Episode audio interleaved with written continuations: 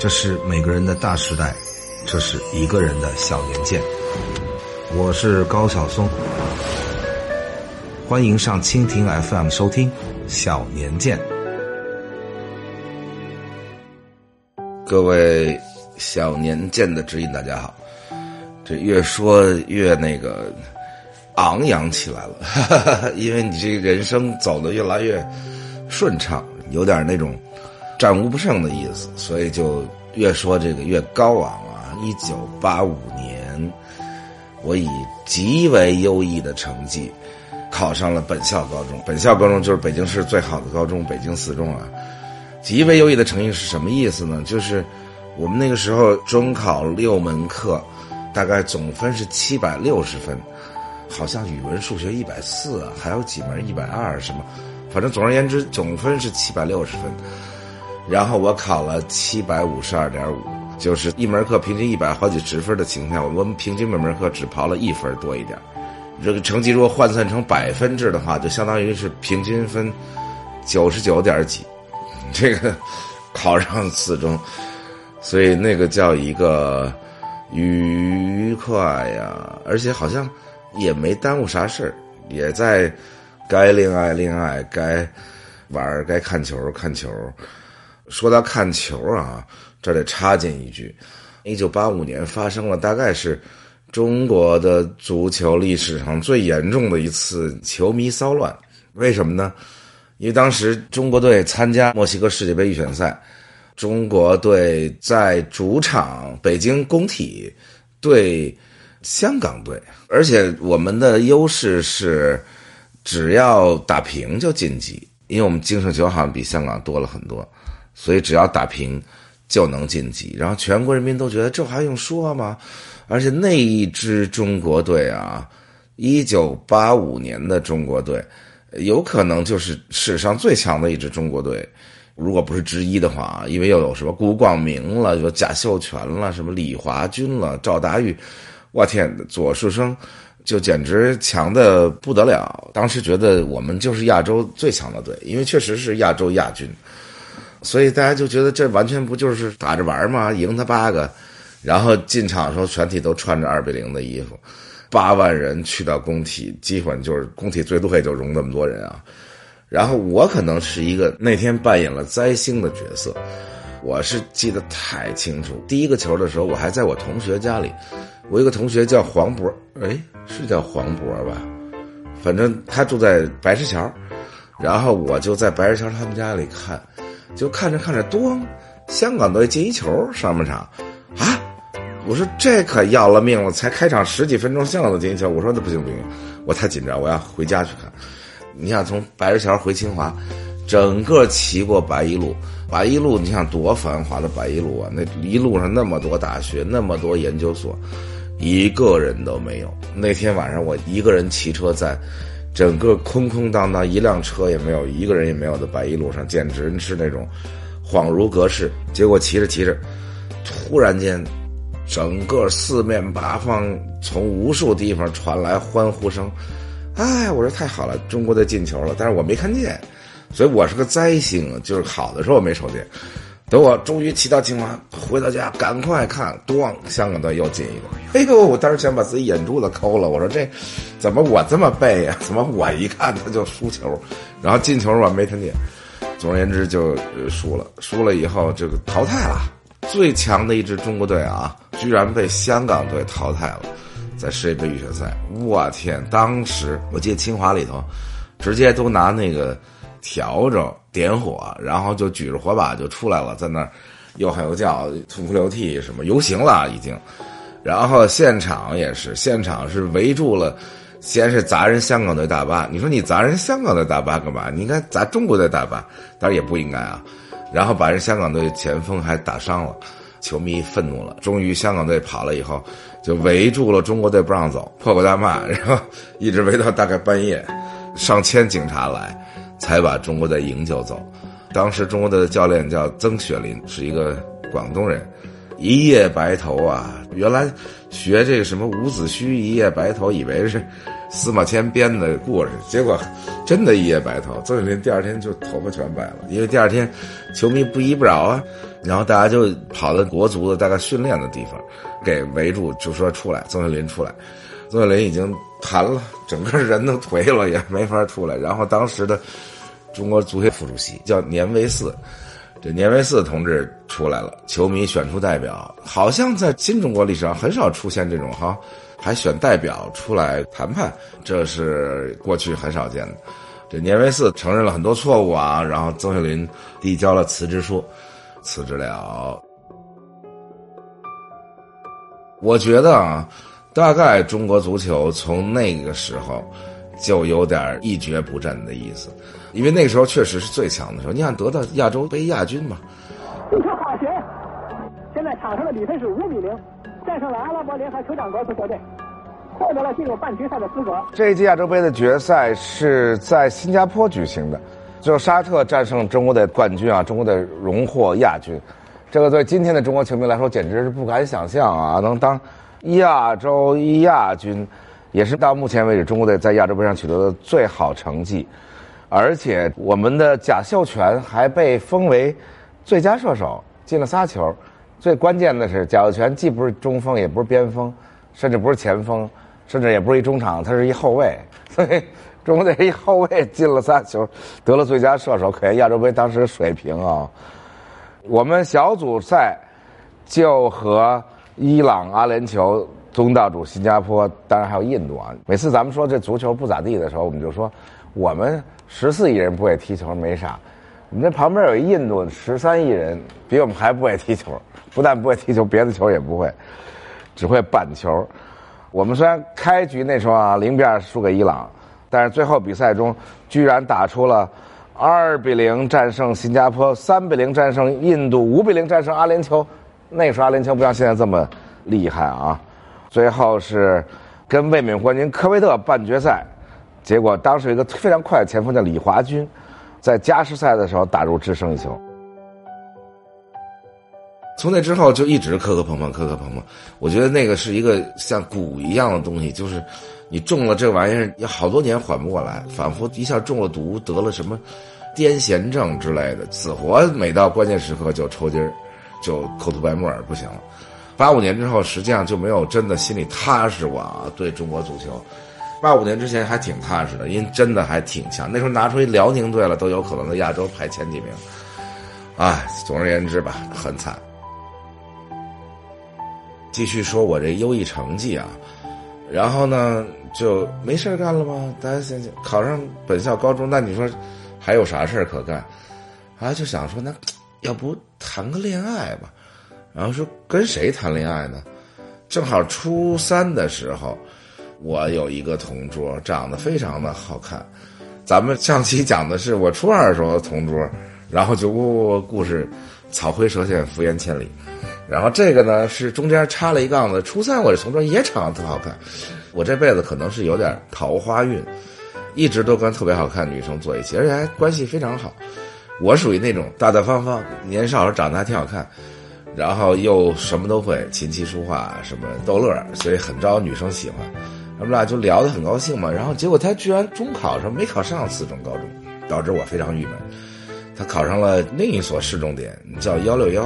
就很难过，所以我呢就安慰他。然后有一天我就去他家找他，他家住在玉渊潭，我就跟他说，我说要不咱俩谈恋爱吧。他说你等一会儿，一会儿我爸下班了我问一下我爸。他们家也不是什么院的，也是大院的，反正。于是我们俩就特别安静的，两个人就站在玉渊潭那么大的水面的旁边。那个时候想中考完嘛，夏天还有蝉鸣，但是除了蝉鸣好像什么声音都没有。我们俩一直在看玉渊潭湖上有一只水鸟在飞翔，然后就一句话都没说。但是我觉得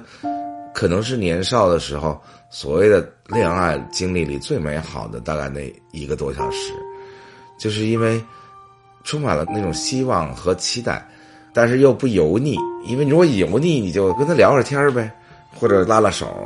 什么之类的吧，那都没有。我能感觉到那时候清澈的眼睛在那看那只水鸟飞翔，一直就那么安静的待了一个多小时。然后就他爸下班了，我就在外边等他，他就进去跟他爸问去了，问了一会儿出来了，我说你爸怎么说呀？他说我爸说你再来就打断你腿。于是我的初恋就夭折了，失败了，我就悻悻的回了家。其实也还算挺高兴，因为我第一次拥有了一辆这个崭新的自行车，是我的外婆为了奖励我考上四中高中，然后说给你买辆这个新自行车吧，是一辆蓝色的漂亮极了的金鹿牌自行车，碧蓝碧蓝瓦蓝瓦蓝的。这金鹿牌自行车到今天还有没有我也不知道啊，但是那个时候简直太拉风。我印象中好像我们同学中间还没有人有一辆新的自行车，大家都是骑家里的破自行车旧自行车，所以我有辆崭新的自行车，我就觉得人生很幸福。总结一下我的初中生活，其实就觉得特别美好。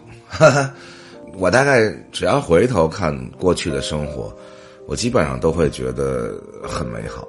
可能老天对我极为眷顾，所以没什么特别的挫折吧。然后还有一些天上掉馅饼，比如说由于我妈糊涂，我初中的时候还过得非常富裕，哈哈，因为我发现我妈不数钱，我是很久以后才发现啊，我小时候就知道，我小学就能过得很富裕，所以我就时不常的从家里拿点钱就出去了，然后就请所有的同学哈哈在王府井大吃大喝，然后买乒乓球拍子，买了无数双，我记得那时候最贵的双喜牌乒乓球拍子才六块两毛钱，一整套双喜的那个网子带那个夹子网子就放在那个乒乓球桌上的才十块钱。总而言之过得非常愉快，然后每天回家还不敢把钱装兜里，因为我怕人家给我洗衣服的时候发现我兜里有钱，于是就把钱和吃剩下的什么果脯之类的东西吧都塞到我们家门口。那时候北京大建设，整个八十年代不光是四中一直在建设啊，整个北京都在建设，所以到处都有那种预制板，就是那种好多好多洞的那种预制板，然后就把那些钱什么果脯都塞在那预制板里。结果后来就有一天把钱记得拿走了，但是忘了把果脯拿走，导致我们家门口突然出现了无数蚂蚁。后来说这蚂蚁从哪儿来，找半天就发现预制板有一个洞里藏了一堆很甜很腻的那种果脯。当时的中国非常的有意思，就是刚刚开始改革开放嘛，大家刚刚开始打开一点国门，各种奇怪的思潮奇怪的东西都来。我记得那时候流行好多奇怪的东西，流行一种叫红茶菌的东西，特别逗，就是也不是拿什么一种菌啊泡到水里，然后就发发发发出那么大一个看起来像小红帽里的毒蘑菇，然后大家就吃那玩意儿，就那边有点甜，可能那个时候甜的东西就比较吸引人。总而言之，那时候虽然已经改革开放到八五年，但是大家还是非常清贫。不是您让我说您什么好啊？您说您这辈子什么邪没信过啊？打鸡血、吃醋蛋、喝红茶菌、做甩手操、爬行运动、倒立疗法，您一样没落下。我记得我小的时候把我锁在家里不让出去，说让我在家看书，于是我就被锁着没地儿去，我在家里翻吃的，然后翻出来海米，大家就知道那时候食物有多缺乏，那么咸的玩意儿啊！我居然一个暑假就因为每天被锁在家里，然后我就吃了好几斤海米，哈哈哈，咸的这个。北京话讲叫怎么没齁死你成燕巴虎子，燕巴虎子就是蝙蝠，通常说这人说吃盐吃多了就变成个燕巴虎子飞走了。好像市面上又开始炒君子兰，说君子兰也不是几千块钱什么上万块钱，那时候啊就特别吓人，听说还有炒到二十万块钱，那时候二十块钱相当于现在我看得有几千万块钱吧，大概我也不知道具体的比例啊。反正有一天我要给我看工资条，说你看小松，你看我这个工资啊六百二十二块钱，他说我一九五五年的时候工资是三百六十块钱，三百六十块钱是可以买一千斤带鱼，就类似吧，比例说买一千斤带鱼。他说现在如果要买一千斤带鱼呢，我应该有几千块钱工资，可是我现在工资才六百二十二块钱，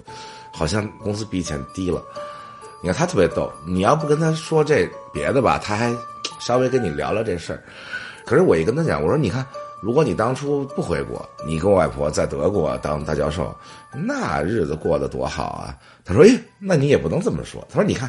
咱们家的房子啊，那个小洋楼是不要钱的，国家给的啊。咱们家的什么电话也不要钱，国家给的。配的车也不要钱，国家给的。他说你不能拿六百二十二块钱去跟人德国那个几千马克去比，咱们得把这些东西都算上国家给咱们的待遇，然后这么算下来其实是可以的。我们家这些人两袖清风啊，不但创办深大，手握大权，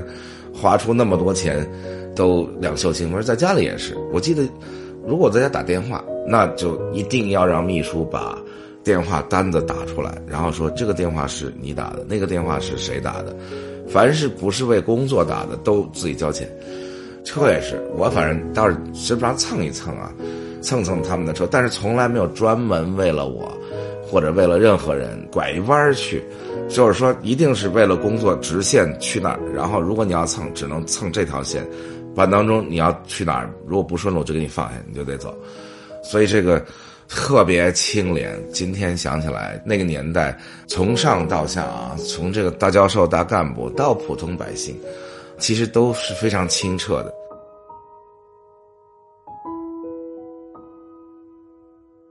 一九八五年的时候，我们家已经有了录像机，那时候很罕见啊，录像机还有遥控电视，哈哈哈！现在想起来觉得好奇怪。今天可能年轻人觉得世界上还有不遥控的电视，那个时代有个遥控电视可了不得了。我们班全班同学不相信，说可以遥控这电视，然后就跑到我们家来，每个人拿着遥控器对着我们家电视开关十遍。哈哈哈哈！我是一败家子儿，我也不心疼，啥也不心疼。我败家到什么程度？我初中的时候挨过一次痛打。把我打的这个鬼哭狼嚎，但是呢现在想起来完全彻底的活该。就是什么呢，我妈妈一直集邮，她喜欢集邮票，以至于我外公外婆每次出访，那时候我外婆跟着人大代表团，他们是一二三届人大代表嘛，或者是我外公他们教育代表团啦，什么政协代表团啦，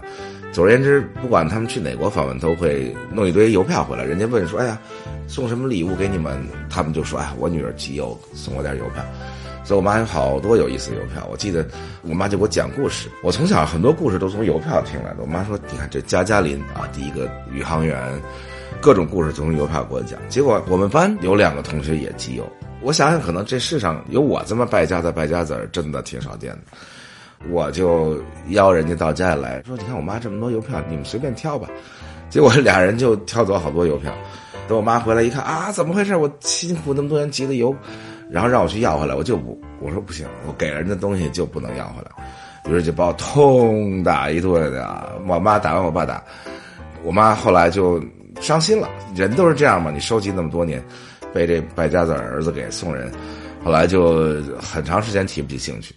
直到我后来长大了，男孩都是长大了以后变得越来越孝顺。我长大以后就老想起这个事儿，觉得挺对不住我妈的，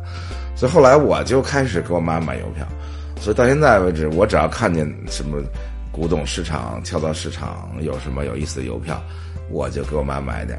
当然了，她现在有别的爱好了啊，这我坚定的支持她搞什么合唱团啦，这那弥补一下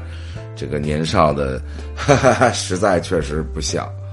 然后有个录像机有个好处，就是什么外国东西都能看见，因为那时候还看不见外国电视嘛。尤其是一九八五年好像还有反对精神污染，还是反对资产阶级自由化，总而言之有这么个运动，就是啊说你们搞得有点过了啊。其实那时候很开放，但是说哎还是要收一收，咱们这个时代一直都是这样，收一收放一放，收一收放一放，一直是像个弹簧一样，这么多年就这么过来了。然后呢就看什么呢，在家里最最重要的就是看到了一九八五年的 Live Aid。 其实我们在视频节目里讲过好几次啊，伟大的 Live Aid 是世界音乐史上最大的演出，在伦敦跟费城，因为有点时差所以先后开始，唱了那个 Lana Rich 跟 Michael Jackson 的那个 We Are the World， 然后所有的大腕儿，这个我已经讲过很多次就不多讲了啊。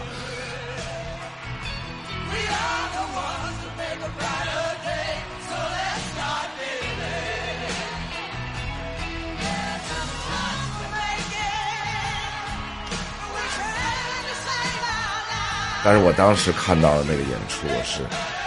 心潮澎湃，尤其是看到 U two 啊，看到 Sting 唱 Every Breath You Take， Every single day, Every word you say, Every game you play, Every night you stay, I'll be watching you。 当然也看到了皇后乐队。其实这个乐队的 Queen 不应该翻成叫皇后乐队，你说这四个男的组乐队干嘛叫皇后？其实是女王乐队应该叫，我也不知道为什么就把它翻成叫皇后乐队。就是你如果听他们自己讲他们的历史，当然这是女王的意思啊。看到了他们，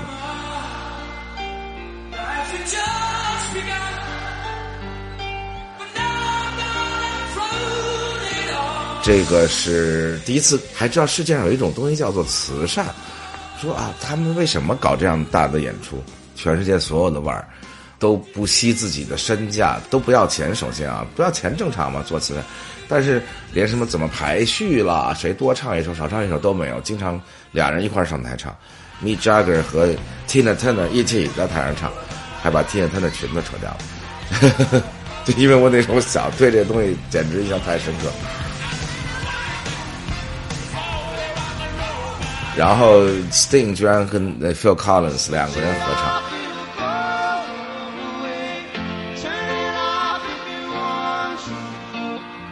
，Madonna 那时候我太惊艳了，年轻漂亮充满活力，唱了好几首歌，当时地位非常高，一下募集了上亿美元。我天，原来外面的世界是这样的啊！大家还搞慈善，然后音乐这么好听。今天为什么把这事提起来了呢？就是因为这《波西米亚狂想曲》。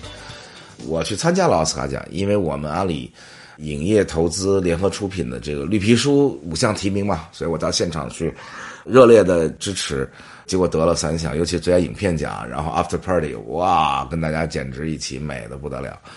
然后《波西米亚狂想曲》得了最佳声音啊什么，当然得最佳男主角。本来我们认为这个奖无论如何都是我们绿皮书的，但是被他给得了。其实这个电影我在视频节目里也提到了，大家可以去看看那个视频节目，其实我不是特别的满意，尤其是最后有那么长十几分钟的时间演 Live Aid， 你去演他的背面，当然大家可以看看，你去演台上他干什么呢？是吧？大家看看那个怎么着也不可能恢复到 The Queen 当时的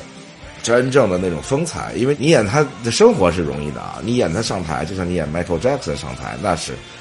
所以那电影到后边让我很失望，但是 Live Aid 是无论如何。所有热爱音乐的人，尤其是摇滚乐的人是要看的，因为那是摇滚时代的最伟大。摇滚时代当然最伟大的还有一九六六年的 Woodstock， 这个一九九四年也有 Woodstock， 但是一九八五年的 Live Aid 我觉得是最最值得看的。尤其在今天啊，音乐已经进入到一个新的时代，新的时代就不在意旋律咯，甚至歌词也不太在意，只在意节奏，然后大家就是嘚不嘚不嘚。我觉得音乐性各方面跟那个伟大的光芒万丈的摇滚年代差了很多，今天已经都没有人吉他 solo 了，大家全都是拿电脑做一 loop， 然后就开始嘚啵嘚啵往里嘚啵，甚至你拿一个 iPad 冲着它涂几下，呜呜转一转，肉肉肉那东西。当然我不是说那东西不好啊，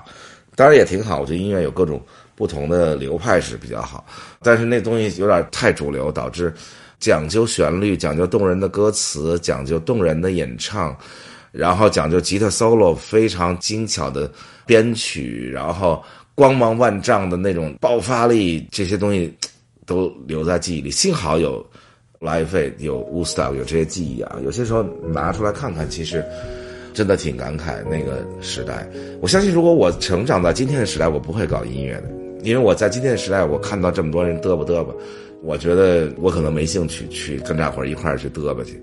但是在那个时代，因为我受到这些灯塔的强烈的照耀，觉得摇滚乐可以走到那么高的高度啊，可以走到不弱于任何那个时代的伟大艺术，照耀人类向前的那样的时候，所以给了我巨大的那种激励，所以后来我自己也搞了音乐。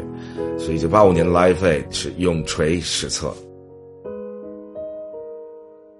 啊。一九八五年我的生活还有一个有意思的事情，就是